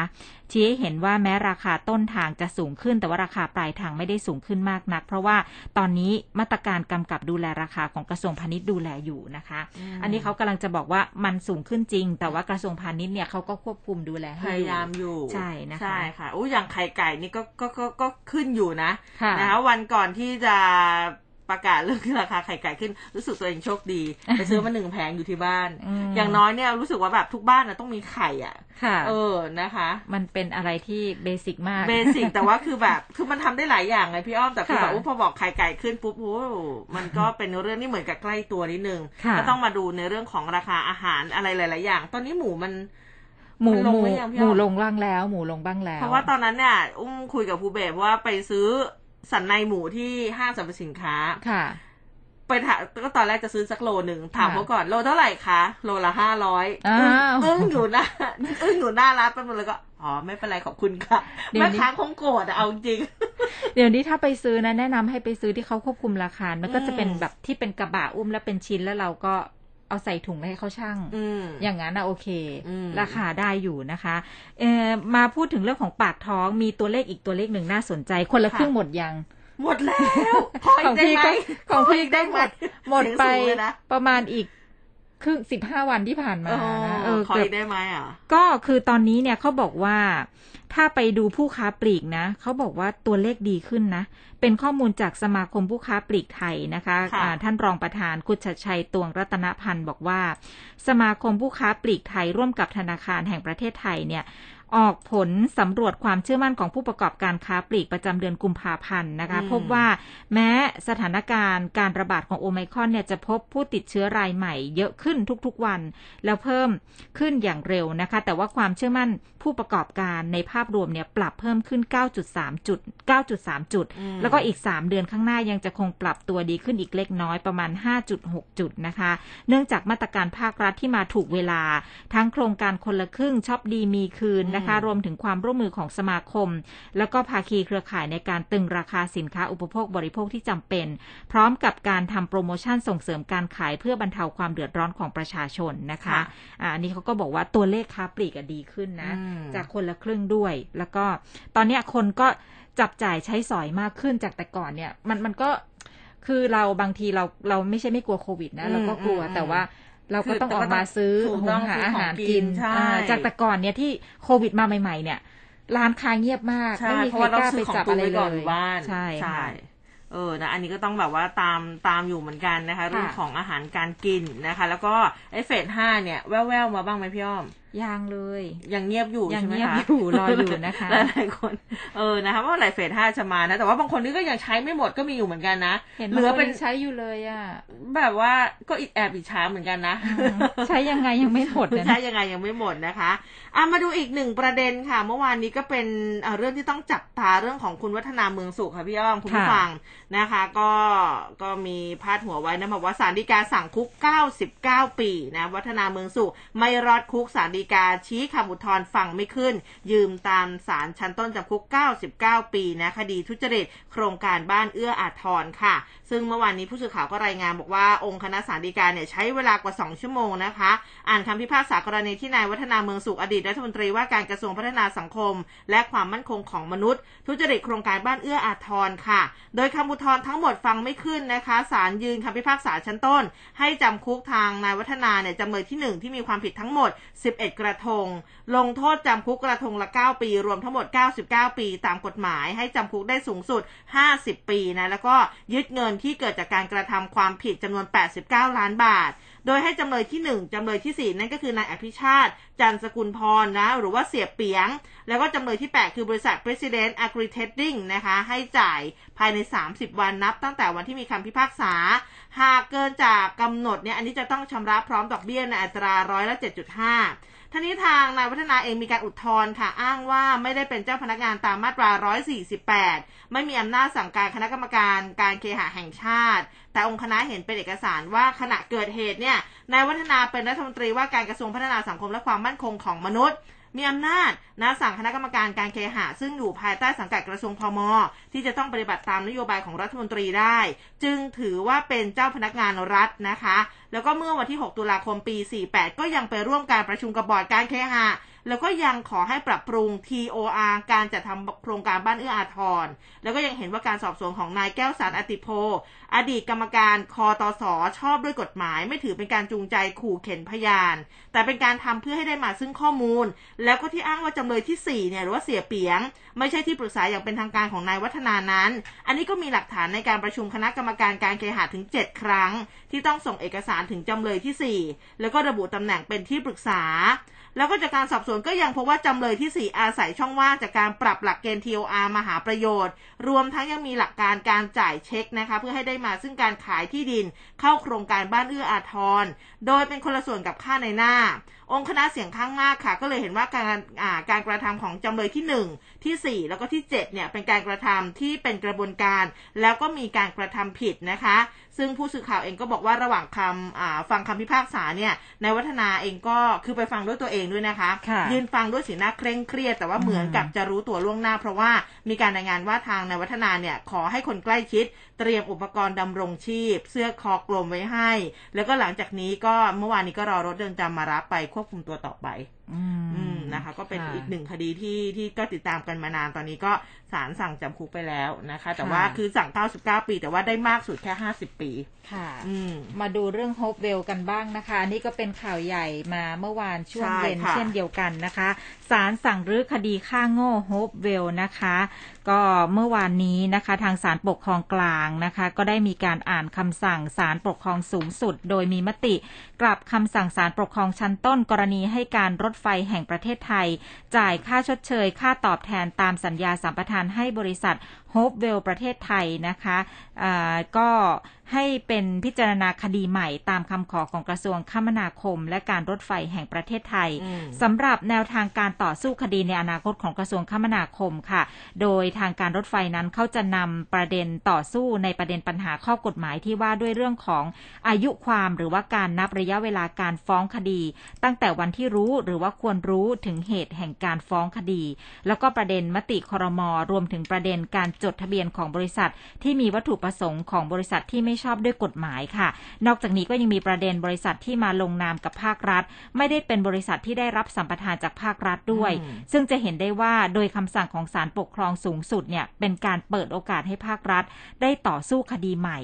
แต่ทั้งนี้ก็จะไม่จบสิ้นกระบวนการยุติธรรมทั้งหมดนะคะคะอะอย่างไรก็ตามจากคำสั่งครั้งนี้เนี่ยต้องทางด้านของท่านรัฐมนตรีคมนาคมคุณศักดิ์สยามชิดชอบก็บอกว่า ต้องขอขอบพระคุณคณะผู้พิพากษาแล้วก็ศาลปกครองสูงสุดด้วย ด้านการรถไฟค่ะ ผู้ว่าการรถไฟแห่งประเทศไทย คุณนิรุตมณีพันธ์นะคะก็ยืนยันว่าคำสั่งของศาลปกครองสูงสุด ในส่วนของภาครัฐถือว่า เปิดโอกาสให้มีทางเดินอีกครั้งหนึ่ง ส่วนในอนาคตคดีนี้เนี่ยภาครัฐจะกลับมาชนะคดีหรือไม่ก็ขึ้นอยู่กับคำพิพากษาของศาลในอนาคต แต่ก็ยืนยันว่าทางการรถไฟมีความพร้อม ในเรื่องของทีมกฎหมายที่จะรื้อฟื้นคดีโฮปเวลกลับมาต่อสู้อีกครั้งค่ะ ส่วนตัวมั่นใจว่าแนวทางการต่อสู้คดี ตามข้อมูลหลักฐานที่เตรียมไว้นะคะสำหรับรายละเอียดของคำวินิจฉัยของศาลปกครองสูงสุดนั้นศาลปกครองสูงสุดก็มีคำสั่ง กลับคำสั่งของศาลปกครองชั้นต้น เป็นให้รับคำขอของกระทรวงคมนาคม และการรถไฟแห่งประเทศไทย ที่ขอให้พิจารณาคดี จ่ายค่าโง่โฮปเวล 2.4 หมื่นล้านใหม่ไว้พิจารณา โดยให้เหตุผลว่าจากคำพิพากษาในคดีดังกล่าวที่ศาลปกครองสูงสุดวินิจฉัยว่า บริษัทโฮปเวลประเทศไทยจำกัดรู้ว่ามีข้อพิพาทเกิดขึ้นเมื่อวันที่ 30 มกราคม 41 อันเป็นวันที่ได้รับหนังสือแจ้งบอกเลิกสัญญาจากกระทรวงคมนาคมนะคะ ซึ่ง ในเรื่องนี้เนี่ยทางด้านของทนายความคุณนิติธรล้ำเหลือเนี่ยก็บอกว่าหลังจากนี้เนี่ยต้องกลับมาพิจารณาคดีใหม่ค่ะ เริ่มที่ศาลปกครองชั้นต้น ซึ่งประเด็นปัญหาในข้อเท็จจริงจบไปแล้ว เท่ากับว่าวันนี้เนี่ยจะมีเฉพาะประเด็นข้อกฎหมายเท่านั้นนะคะ ก็ต้องรอว่าศาลปกครองกลางเนี่ยจะกำหนดนัดยังไง แต่ทั้งนี้ต้องถือเป็นโอกาสของประเทศไทยค่ะ เพราะว่ายังมีอีกหลายเรื่องที่มีลักษณะคล้ายกันแบบนี้นะคะอืมอ่าอันนี้ก็เป็นเรื่องของ ศาลสั่งรื้อคดีฆ่าโง่โฮปเวลนะคะโอ้หลังจก็มหากาบเหมือนกันนะยาเรื่องเนี้ยใช่ค่ะ ยาวนานพอสมควรเลยทีเดียวนะคะค่ะ อะมาดูเรื่องของเว็บไซต์ต่างชาติกันบ้างนี่เขาบอกว่าคนกรุงเทพอย่างเราๆพี่อ้อมคุณผู้ฟังคะเสียเวลาบนท้องถนน 71 ชั่วโมงต่อปีอืมเฮ้ยเราอยู่บนท้องถนนนานขนาดนั้นเลยเหรอนะบอกว่าเป็นอันดับที่ 74 ของโลกนะคะ ขณะที่อันดับหนึ่งคือกรุงอิสตันบูลอิสราอ่าอิสราเอลนะคะอ่าเว็บไซต์ต่างชาตินี่เขาเผยข้อมูลการจราจรปี 2564 จัดอันดับการจราจรใน 404 เมืองใน 58 ประเทศ 6 ทวีป โดยเฉพาะการเสียเวลาการเดินทางบนท้องถนน อันดับที่1ของโลกนะคือกรุงอิสตันบูลนะคะประเทศค่ะตุรกีเนี่ยเขาบอกว่าเสียเวลาในการเดินทางอยู่ที่ 142 ชั่วโมงต่อปี อันดับที่ 2 กรุงมอสโก ประเทศรัสเซียค่ะ เสียเวลาอยู่ในการเดินทางอยู่ที่ 140 ชั่วโมงต่อปี อันดับ 3 กรุงเคียฟนะคะ ประเทศยูเครนเสียเวลาบนท้องถนน 128 ชั่วโมงอันดับ 4 ค่ะ กรุงโบโกตาโคลอมเบียนะคะ เสียเวลาบนท้องถนน 126 ชั่วโมงต่อปี ขณะที่กรุงเทพประเทศไทย อยู่ที่อันดับที่ 74 ของโลกค่ะ เราเสียเวลาอยู่ในการเดินทางอยู่บนถนนเนี่ย 71 ชั่วโมงต่อปีนะคะ ซึ่งหากจัดอันดับประเทศในทวีปเอเชียอันดับที่หนึ่งก็คือมุมไบประเทศอินเดียค่ะ เสียเวลาบนท้องถนนอยู่ที่ 121 ชั่วโมงต่อปีนะคะอันดับที่สองอยู่ที่เบงกาลูประเทศอินเดีย เสียเวลาบนท้องถนน 110 ชั่วโมงต่อปี นี่ก็ถือว่าเออมันก็เสียเวลาจริงนะเวลาที่เราอยู่บนถนนนะไปทำอะไรได้อีกตั้งเยอะตั้งแยะเลยนะคะ ทีนี้พอพูดถึงเรื่องของท้องถนนเมื่อวานนี้ค่ะ คุณพ่อคุณแม่หมอกระต่าย เราลืมคุณหมอกระต่ายไปหรือยังอืมเออนะคะ ก็อะไรเข้าพบใช่ไหมท่านนายกรัฐมนตรีนะค่ะเมื่อวานนี้นะคะ ก็เมื่อวานนี้ค่ะ ทางนายแพทย์แท้จริงสิริพานิชเลขาธิการมูลนิธิเมาไม่ขับค่ะ ก็อ่าพาคุณพ่อคุณแม่ของหมอกระต่ายเนี่ยนะคะเข้าพบกับท่านนายกรัฐมนตรีพลเอกประยุทธ์จันทร์โอชา หารือแนวทางการป้องกันอุบัติเหตุทางถนน จากกรณีการเสียชีวิตของคุณหมอกระต่ายเนี่ยนะคะ ซึ่งก็ทำให้สังคมเกิดการตื่นตัว เรียกร้องสิทธิ์ความปลอดภัยทางข้ามม้าลาย เกิดขึ้นที่เกิดขึ้นทั่วประเทศ เอ่อ ตอนนี้เราเรายังรู้สึกว่าเอาดูอย่างพี่อ้อมก็ขับรถเหมือนกัน รู้สึกว่ามันหย่อนยานอีกครั้งแล้วไหมใช่เอออุ้มอุ้มเริ่มรู้สึกเห็นว่ามีการทับทางม้าลายเกิดขึ้นอีกรอบแล้วเกิดเออขึ้นนะคะ เพราะว่าช่วงแรกเนี่ย คือรู้สึกว่าแบบเวลาติดไฟแดงเนี่ย รถทุกคนแบบจะจอดแบบแหมเรียงหน้ากันเลยเว้นในเรื่องของที่มอเตอร์ไซค์เว้นในเรื่องของทางม้าลายกันไว้ แต่ตอนนี้แบบไม่ค่อยเขามีไปแล้วอะทำแบบสามมิติก็ดราม่ากันอีกอะตอนนั้นนะอ๋อที่เป็นต้นแบบมันก็มีดราม่าเกิดขึ้นอีกบอกตกใจอะไรทำเงี้อะไรยก็ดราม่ากันหมดตกใจเหรนะอตอนนั้น เออนะคะเอาไหมถ้าเป็นสามมิติทั้งทั่วกรุงเทพเนี่ย ทางม้าลายดีไหมตกใจไหมถามจริงถ้า อุ้มอาจอาจจะมีบ้างแล้วเดี๋ยวมันก็ชิน แต่ว่าอุ้มว่าอืมคือถ้าถามว่าให้ทำทางสามมิติตรงไหนอุ้มว่าทำที่โรงเรียนอนุบาลอะแถวอืๆมโรงเรียนอะอุ้มว่ามันน่าจะอืมโอเคกว่านะคะอืมซึ่งเมื่อวานนี้เนี่ยเขาก็มีการ เข้าไปพบกับท่านนายก ซึ่งท่านนายกเองก็กล่าวแสดงความเสียใจกับการเสียชีวิตของคุณหมอกระต่าย ก็ถือว่าเป็นการสูญเสียบุคลากรที่มีความรู้ความสามารถ แล้วก็เหตุการณ์ดังกล่าวก็ส่งผลกระทบต่อความรู้สึกของคนไทยเยอะเลยนะคะ โดยเฉพาะคุณพ่อคุณแม่นะคะเป็นเรื่องที่ทำใจได้ยากอือฮึแต่คุณพ่อคุณแม่ก็ก้าวผ่านจุดที่ยากลำบากมาได้แล้วก็ขอชื่นชมนะนายกบอกว่าขอชื่นชมแล้วก็เป็นกำลังใจให้แล้วก็กำชับเจ้าหน้าที่ตำรวจเนี่ยให้ดำเนินคดีอย่างเต็มที่ให้เกิดความเป็นธรรมก็บอกว่าอยากให้การเสียชีวิตของคุณหมอกระต่ายในยศูนย์เปล่านะค่ะให้ยกเรื่องราวของคุณหมอกระต่ายเป็นคติสอนใจ แล้วก็ร่วมรณรงค์สร้างจิตสำนึกการใช้รถใช้ถนนอย่างปลอดภัยให้มากยิ่งขึ้น ค่ะ เออ แต่ว่าเราก็เห็นสีแดงๆ บนทางม้าลายเยอะขึ้นนะใช่นะในใช่หลายพื้นที่นะคะ ค่ะ บางทีจุดไหนที่เป็นเอ่อจุดของคนข้ามเนี่ย โอเคทางม้าลาย บางทีเราอาจจะไม่ได้สังเกตเนาะยกเว้นเอ่อ ถนนที่เราใช้เป็นประจำแต่อืมถ้าเราไปนอกพื้นที่บางทีเรา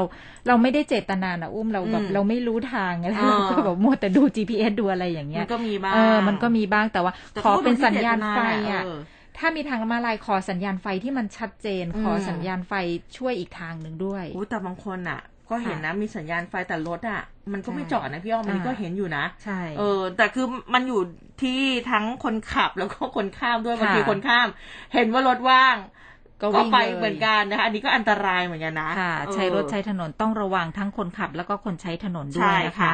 เอามาข่าวดีๆกันสักนิดนึงไหมเราตอนนี้กำลังเยียวยาอจิยู่ตใจเรานิดนึงนะเยียวยา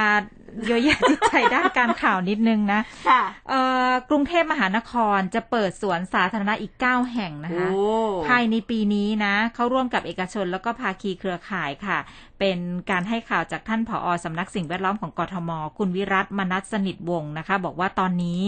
จะเพิ่มพื้นที่สีเขียวในกรุงเทพค่ะ ก็ร่วมงานกับภาครัฐและเอกชนนะคะ ภาคีเครือข่ายเนี่ยจัด สร้างพื้นที่สีเขียวในรูปแบบสวนสาธารณะอย่างต่อเนื่องอืมปีนี้นะอุ้มจะมีสวนสาธารณะเพิ่มขึ้น 9 แห่งนะคะ คุณผู้ฟังแห่งแรกก็คือสวนเทียนทะเลอ๋อพัฒนาพฤกษาพิรมนะคะ อยู่ที่สถานีพัฒนาที่ดินบางขุนเทียนอยู่บางขุนเทียนที่นี่ 37 ไร่อืมนี่เขาจะเปิดเดือนเมษายนนี้แล้วนะ แล้วก็สองสวนจากภูผาสู่มหานาทีโอ้โหอันนี้ชื่อสวนอลังนะการมากอะจะอยู่ในสวนสมเด็จพระนางเจ้าสิริกิติ์เขตจตุจักรอีกทีหนึ่งอืมค่ะอันนี้เป็นพื้นที่ 26 ไร่ คาดว่าจะแล้วเสร็จเดือนสิงหาคมนะคะ แล้วก็ส่วนที่ 3 คือสวนสาธารณะบริเวณถนนพุทธมนตรสาย 3 เขตทวีวัฒนา อันเนี้ย98 ไร่ ตอนนี้อยู่ระหว่างของงบประมาณปี 66 อยู่นะคะ ส่วนทีสี่4 คือสวนป่านิเวศอ่อนนุชค่ะอืมอยู่ที่เขตประเวศ ระยะที่ 1 พื้นที่ 18 ไร่ แห่งที่ 5 คือสวนป่านิเวศหนองแขมนะคะ อยู่เขตหนองแขมพื้นที่ 14 ไร่ อันนี้เขาปลูกต้นไม้ไปแล้วประมาณ 15,000 ต้นอืมส่วนที่ 6 นะคะ คือสวนป่าเอกมัยเขตวัฒนา อันนี้ประมาณ 5 ไร่กว่าๆกำลังจัดทำรายละเอียดรูปแบบแล้วก็ประมาณราคาอยู่นะคะ ส่วนที่ 7 นะคะสวนริมแม่น้ำเจ้าพระยาเขตคลองสารค่ะ พื้นที่ 2 ไร่ 1 งาน 96 ตารางวา ตอนนี้อยู่ระหว่างการเซ็นสัญญายินยอมใช้สอยทรัพย์สินอยู่ ส่วนที่ 8 นะคะ เป็นพื้นที่ภายในซอยวชิระ ธรรมวชิรธรรมสาธิตนะคะอ่า35 เขตพระโขนง อันนี้ 14 ไร่อยู่ระหว่างการพัฒนาพื้นที่ คาดว่าจะแล้วเสร็จปลายปี 65 แล้วก็สุดท้ายส่วนที่ 9 ค่ะ ลานกีฬาแสงทิพย์อยู่ซอยปรีดีพนมยงค์นะคะเอ่อเขตวัฒนาพื้นที่ 5.4 ไร่ ตอนนี้อยู่ระหว่างประสานขอใช้พื้นที่จากการทางพิเศษแห่งประเทศไทยนะคะอืมในปีที่ผ่านมาเนี่ยทางกรุงเทพมีพื้นที่สีเขียวเพิ่มขึ้นนะ 527 ไร่ด้วยกันค่ะ ก็คิดเป็นอัตราส่วนพื้นที่สีเขียวต่อจำนวนประชากรเนี่ย 7.31 ตารางเมตรต่อคนอืมโดยมีสวนสาธารณะที่เปิดให้บริการไปแล้ว 6 แห่งรวมพื้นที่กว่า 350 ไร่นะคะอืมอันนี้ก็เป็นพื้นที่สีเขียวที่จะเพิ่มขึ้นในกรุงเทพเออนี่อย่างยกตัวอย่างไปที่โฮจิมินห์มาที่เวียดนามค่ะเนี่ยคือถึงแม้ว่าจะเป็นเมืองที่แบบมีมอเตอร์ไซค์เยอะ แล้วก็แบบการจราจรแออัดใช่พื้นที่เขาน้อยเออ แต่พื้นที่สีเขียวเนี่ยเขาเยอะใช่ไหมคะเขาเยอะมากนะอืมอุ้ม แล้วก็คนไปใช้พื้นที่ได้คุ้มค่ามากอืมเด็กๆ นักเรียนเนี่ยไม่ค่อยได้อยู่ในห้องหรอก เขาจะมาเรียนที่สวนสาธารณะอ๋อกันอันเนี้ยเรียกว่าเป็นห้องเรียนแบบใช่เปิดกว้างเนาะค่ะ เราก็อยากเห็นประเทศไทแต่ยว่าอาเป็นกาศแบบเขาไม่ค่อยร้อนนี้มากเท่าไหร่ไหมพี่อ้อม ก็เหมือนบ้านเรานั่นแหละ แต่พื้นที่สีเขียวเขาเยอะอืมแต่ว่าถ้าถ้าเป็นช่วงหน้าหนาวเขาก็หนาวกว่าเรา แต่ถ้าเป็นทางเหนือนะอืมแต่ถ้าเป็นทางโฮจิมินห์เนี่ยก็อากาศใกล้เคียงกับบ้านเรา เออค่ะจริง ๆ พื้นที่สีเขียวในในบ้านเรากรุงเทพจริงๆเนี่ยมันมันก็ลดน้อยลงเยอะนะค่ะเออ นะคะ แล้วก็เวลาที่คนไปออกกำลังกายเนี่ยก็ก็มักจะไปวิ่งตามสวนสาธารณะค่ะเออ อุ้มก็ไม่ค่อยได้ไปสวนลุมนานแล้วไม่รู้ว่าตอนนี้เป็นยังไงกันบ้างส่วนลุงเพิ่งจัดงานเสร็จ เดี๋ยวรอแป๊บนึงเคลียร์พื้นที่จัดงานของการท่องเที่ยวเพิ่งเสร็จอ๋ไปอนะคะอ่าก็ก็อะใครมีสถานที่นะคะสวนสาธารณะที่รู้สึกว่าเฮ้ยมันน่าไปวิ่งนะหรือว่ามันน่าจะไปพักผ่อนนี่ก็สามารถที่จะบอกกล่าวเรามาได้วันนี้คุณผู้ฟังนี้พูดคุยกันมาเยอะพอสมควรแต่ว่าส่วนใหญ่บอกว่าร้อน ร้อนร้อนเออนะคะเพิ่งประกาศเมื่อวันที่สามเองอะโอ้โหมันร้อนแบบอบเข้าหน้าอ้าวร้อนจแล้วริงๆใช่ไหมนะโอ้ยไปเดินตลาดนัดเนี่ย ตรงโหไม่ไหวเลยกลับขึ้นมา ใช่นะคะร้อนากอามกาศมันร้อนแบบร้อนมากจริง ๆ นะคะค่ะสำหรับในช่วงนี้ก็ต้องรักษาสุขภาพกันด้วยซึ่งอะเอาจริง ๆ แล้วเนี่ยอันนี้จากไทยรัฐออนไลน์เขาบอกว่าเตือนนะคะมีการออกมาเตือน 6-8 มีนาคมนี้ทั่วไทยเตรียมรับมือพายุฤดูร้อนนะคะ เจอฝนฟ้าขนองลมกระโชกแรงด้วยแต่ว่าเดี๋ยวยังไงเนี่ยค่อยไปติดตามนะคะ ในช่วงของสายฟ้าพยากรณ์นะคะ ในช่วงหน้าตอนนี้พักกันสักครู่ค่ะทลายทุกข้อจำกัด ฟังชัดทุกเรื่อง เปิด 3 ช่องทางในการรับฟัง ทางเว็บไซต์ news 1 0 0 5 m c o t net แอปพลิเคชัน FM 100.5 และ Facebook Live m c o t News FM 100.5 เปิดใจ เปิดโลก รับฟังข่าวทั้งออนแอร์และออนไลน์ได้ทุกแพลตฟอร์ม ที่นี่ตลอด 24 ชั่วโมง ร่วมคุยข่าวผ่านทาง 468 3999 และ Official Line at mcot news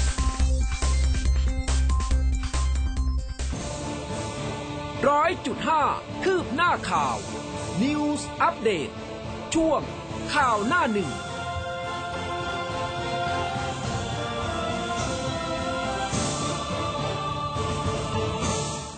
เอาละค่ะ ช่วงสุดท้ายของรายการนะคะ ไปพูดคุยกับคุณโกศินทร์เสียงวัฒนะหัวหน้าเวรพยากรณ์อากาศกรมอุตุนิยมวิทยาในช่วงสายฟ้าพยากรณ์กันค่ะ สายฟ้าพยากรณ์ โดยกรมอุตุนิยมวิทยา สวัสดีค่ะ ครับผมครับ สวัสดีครับ ค่ะคุณโกสินค้าแว่วๆว่ามีข่าวบอกว่า6ถึง8นี้เนี่ยจะมีพายุฤดูร้อนเหรอคะ อ่าใช่ครับ เป็นลักษณะของตัวพายุฝนฟ้าขนองลมกระโชกแรง แล้วก็ลูกเห็บตกในพื้นที่ ส่วนใหญ่ก็จะเน้นในพื้นที่ประเทศไทยตอนบนนะครับอืมอาจจะมีบางพื้นที่ของภาคใต้ก็จะเน้นภาคใต้ตอนบนนะครับ ที่อาจจะได้รับผลกระทบต่อเนื่องลงมาได้บ้างนะครับค่ะก็คงจะเน้นในช่วงวันที่ 6 ก็จะเน้นในพื้นที่ภาคตะวันออกเฉียงเหนือก่อนนะครับ บางพื้นที่ของภาคตะวันออกเฉียงเหนือก็จะเน้นด้านที่ติดกับ ทางด้านประเทศลาวซะเป็นส่วนใหญ่นะครับอืมส่วนในช่วงวันที่เจ็ดเนี่ยผลกระทบน่าจะครอบคลุมอ่าหลายพื้นที่ของประเทศไทยตอนบนนะครับ ทั้งในค่ะส่วนของภาคเหนือ ภาคตะวันออกเฉียงเหนือ ภาคกลาง ภาคตะวันออกรวมทั้งในพื้นที่กรุงเทพมหานครและปริมณฑลนะครับอืมส่วนภาคใต้ตอนบนก็จะเน้นในช่วงรอยต่อของวันที่เจ็ดต่อเนื่องจนถึงวันที่แปดนะครับอืมก็จะเป็นลักษณะแบบนี้ต่อเนื่องกันเป็นเป็นอ่า เป็นละลอกละลอกไปนะครับ ค่ะ แต่ผลกระทบจะอยู่ในระยะสองถึงสามวันนี้ครับ อืมวันที่แปดก็น่าจะเบาลงใช่ไหมคะ วันที่ 8 ฝนจะมาอยู่ในพื้นที่ภาคใต้ตอนบนซะเป็นส่วนใหญ่นะครับ อืม ส่วนในพื้นที่ประเทศไทยตอนบนในยฝนน่าจะลดลง อาจจะมีอุณหภูมิลดลงได้บ้าง แต่ก็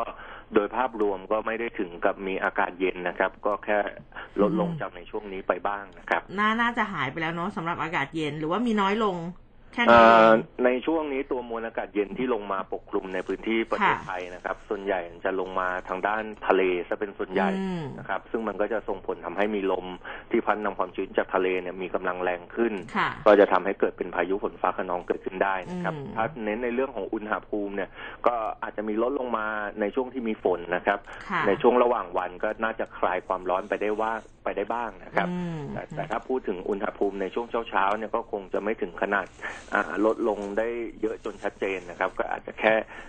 คลายความร้อนลงไปได้บ้างเท่านั้นเองครับ อืมนะคะสำหรับเดือนนี้นี่บอกได้ไหมคะว่าแบบคืออุณหภูมิสูงสุดของของเรานี่ประมาณสูงสุดนี้น่าจะอยู่ที่ไหนอะคะ อ่าอุณหภูมิสูงสุดของประเทศไทยนะครับ ในรายงานผลการตรวจวัดในรอบ 24 ชั่วโมงที่ผ่านมาเนี่ยจะอยู่ค่ะทางด้าน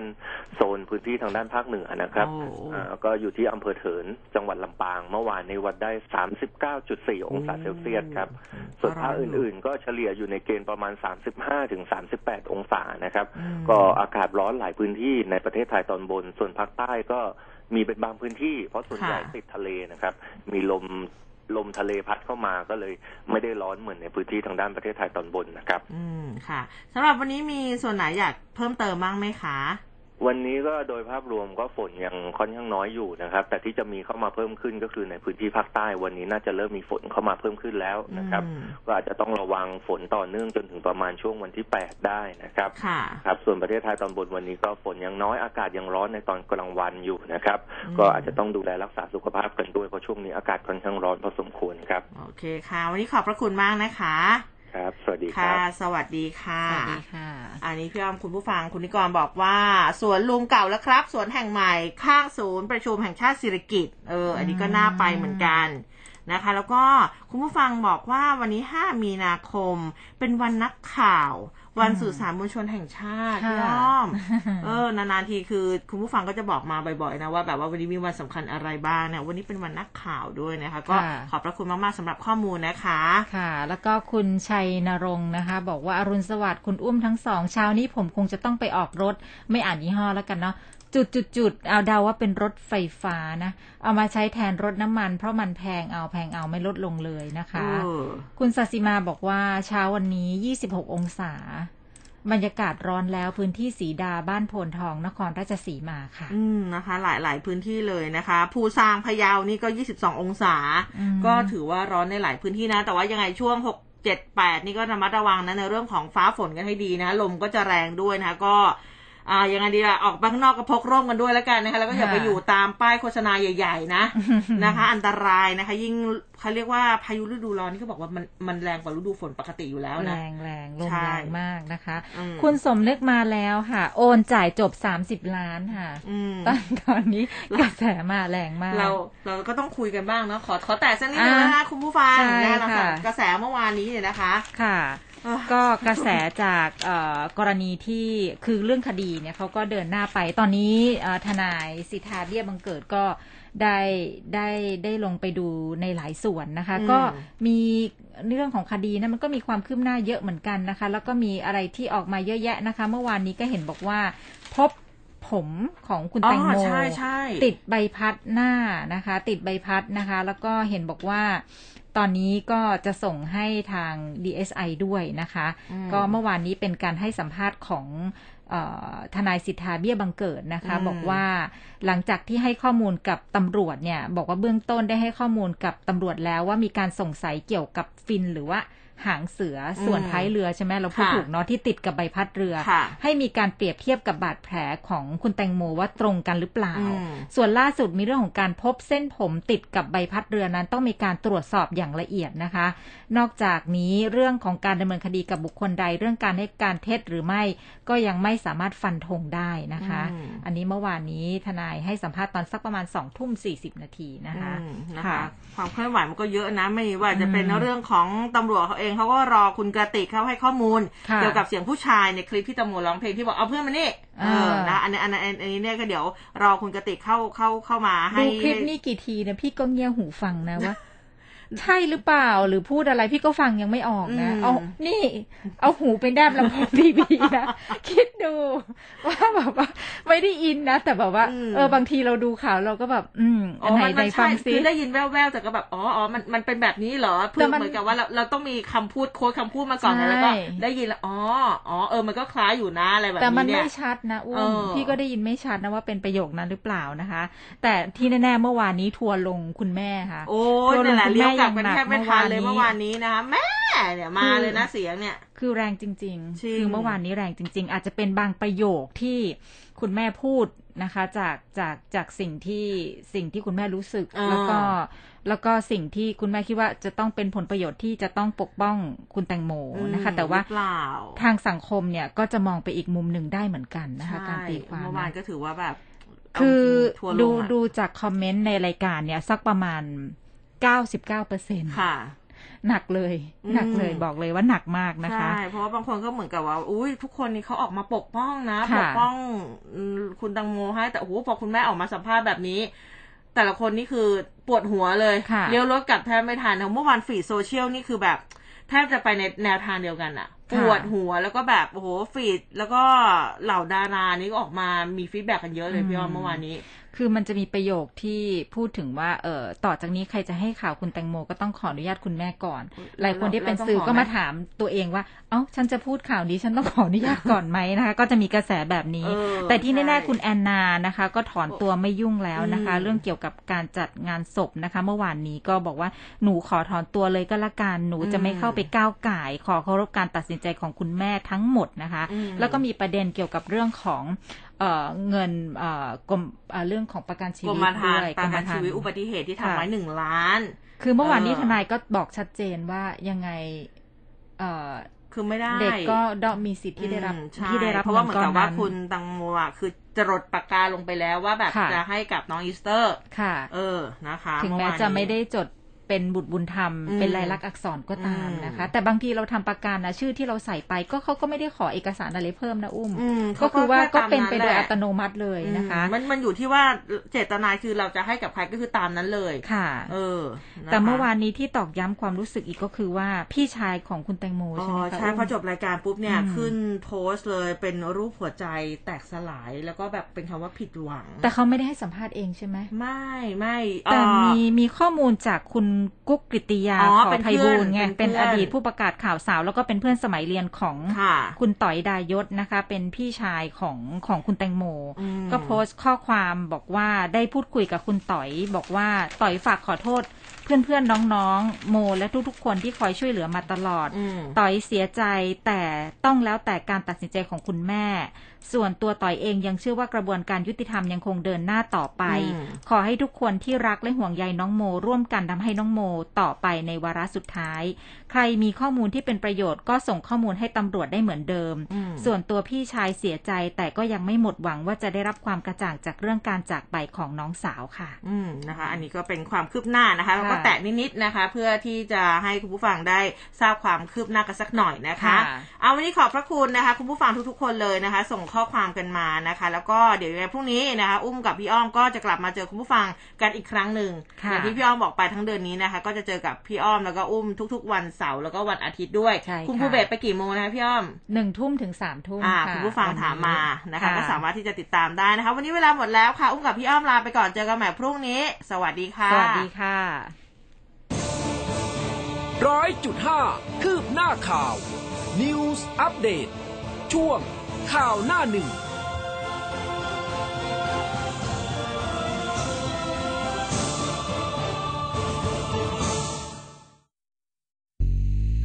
คุณกำลังฟัง คลื่นข่าว m c o t News FM 100.5 รู้ทัน รู้ลึก รู้จริง รู้ทุกสิ่งที่เป็นข่าว รากเหง้าวัฒนธรรมจากอดีต สะท้อนความเป็นไปในปัจจุบัน ร่วมเปิดประตูสู่อาเซียน เข้าใจคนอาเซียนด้วยกันมากขึ้น โดยผู้เชี่ยวชาญประเทศลุ่มน้ำโขง รู้จักอาเซียนให้ลึกลงไปสวัสดีค่ะ อ้อมยุดากรสุนทรญาตินะคะ พบกันในรายการทั่วไทยอาเซียนนะคะ ทุกวันเสาร์หนึ่งทุ่มถึงสามทุ่มนะคะ คุณผู้ฟังจะได้รู้